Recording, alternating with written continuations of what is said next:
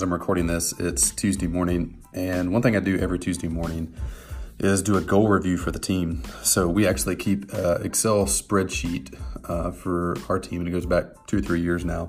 And in that spreadsheet is everyone's number one big goal. So it's the big goal. If nothing else got accomplished this week, but this one thing got accomplished, what would it be?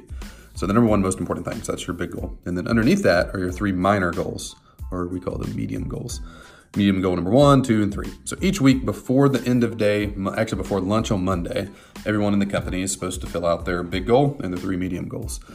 Um, and then Tuesday morning, I'll go through those and just offer feedback for them. And I found that to be an extremely helpful exercise for keeping everyone on the same page, keeping expectations aligned, uh, and just making sure everyone at the end of the week knows what it feels like to win.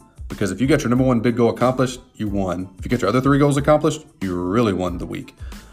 So that's maybe something if you're leading people or have a couple people under you or direct reports that could be really helpful.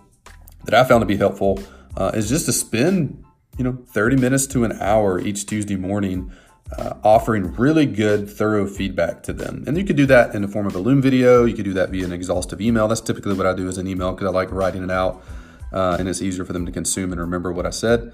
Uh, and that could be the way they phrase the goal. That could be, hey, like, our, for example, this week, uh, our designer, uh, their big goal was finished most go viral designs by end of day Friday. I'm like, mm, nah, that's not really the goal.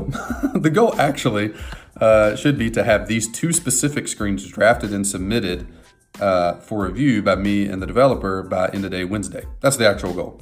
So, but I spent a little bit of time uh, in email explaining why that was the goal and how to phrase the goal and that kind of thing.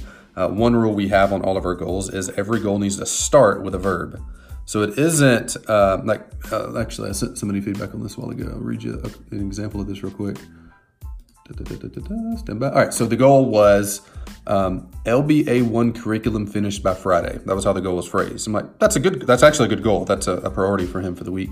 But uh, a suggestion to rephrase it with a verb first is uh, finish creating the LBA1 curriculum.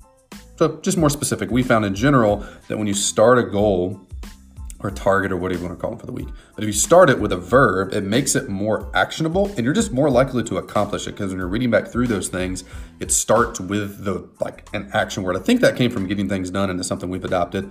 Uh, so as you're going through uh, your teammates' goals, just look at them and see and ask yourself, all right, is this the number one most important thing? If not, one thing I try not to do, and I probably slip into this occasionally, but I try not to tell them to do anything, but offer suggestions and my insight of, you know, I know what they're doing as well. So, hey, I think maybe maybe this might be a thing you would think about as well. Maybe prioritizing that. Another uh, teammate this morning um, had a goal that I would probably put as my number one goal, or maybe medium goal number one, as the last thing on the list. And it's probably a technical nuance, but one of my suggestions was, hey, you might think about this. Like the other things are, would be really great to get done for sure. But if they didn't get done and slipped into next week, not the end of the world. It's not really affecting anything. But your last goal is like planning for Q3 stuff. And we had a little bit of pain planning for Q2. So you might think about elevating that a little higher because if that doesn't get done this week, you know, it's probably slipping in, slipping in, slipping and We get rustier on what we talked about in our planning session last week and all that stuff. So I might consider moving that way up my list of things to do. And then they can make the final decision. Uh, so typically when I'm reviewing feed, reviewing goals for the week, I do a couple things. Number one, make sure they start with a verb. Make sure that the goals are the actual goals. Uh, and number three, never tell them what to do because they have to set these goals. They have to own the goals. If I write them for them, um, they're, they, they don't adopt them. They don't, they're not theirs. They're just things I told them to do. But offer suggestions. And maybe sometimes like I'll actually rewrite them and say, hey, if I were setting goals, it might look like this. Now, I'm not telling you to do that. You make them your goals. But here's a way, especially if someone's new on the team and maybe getting the rhythm of doing this and how we do things. Uh, so, number one, uh, make sure they start with a verb. Number two, make sure they're the actual goals and they're prioritized well. And number three, never tell them what to go for, but offer suggestions and feedback on how they can make it better. All right, I think that's it. That's been a really helpful workflow for me. Keeps us in sync, keeps expectations matched, where I don't expect them to be doing this thing and they're really doing something else. Um, and they know what winning looks like at the end of the week. So their job satisfaction is higher and happiness score is higher and stress is lower because we just spent the spent the extra 30 minutes to get really on the same page. And you know, having a conversation about this doesn't replace goal feedback. Like we'll talk about goals on Friday with, uh, you know, depending on the team member and where they're at and whatnot. Um, but even just talking about them isn't the same as once they've made them, go back and just spend 30 minutes to give feedback if needed. You know, I gave, of the 10 people on our team, I gave three people feedback this morning. Everybody else's were perfectly fine. Um, so, anyways, that's it. Hope that helps.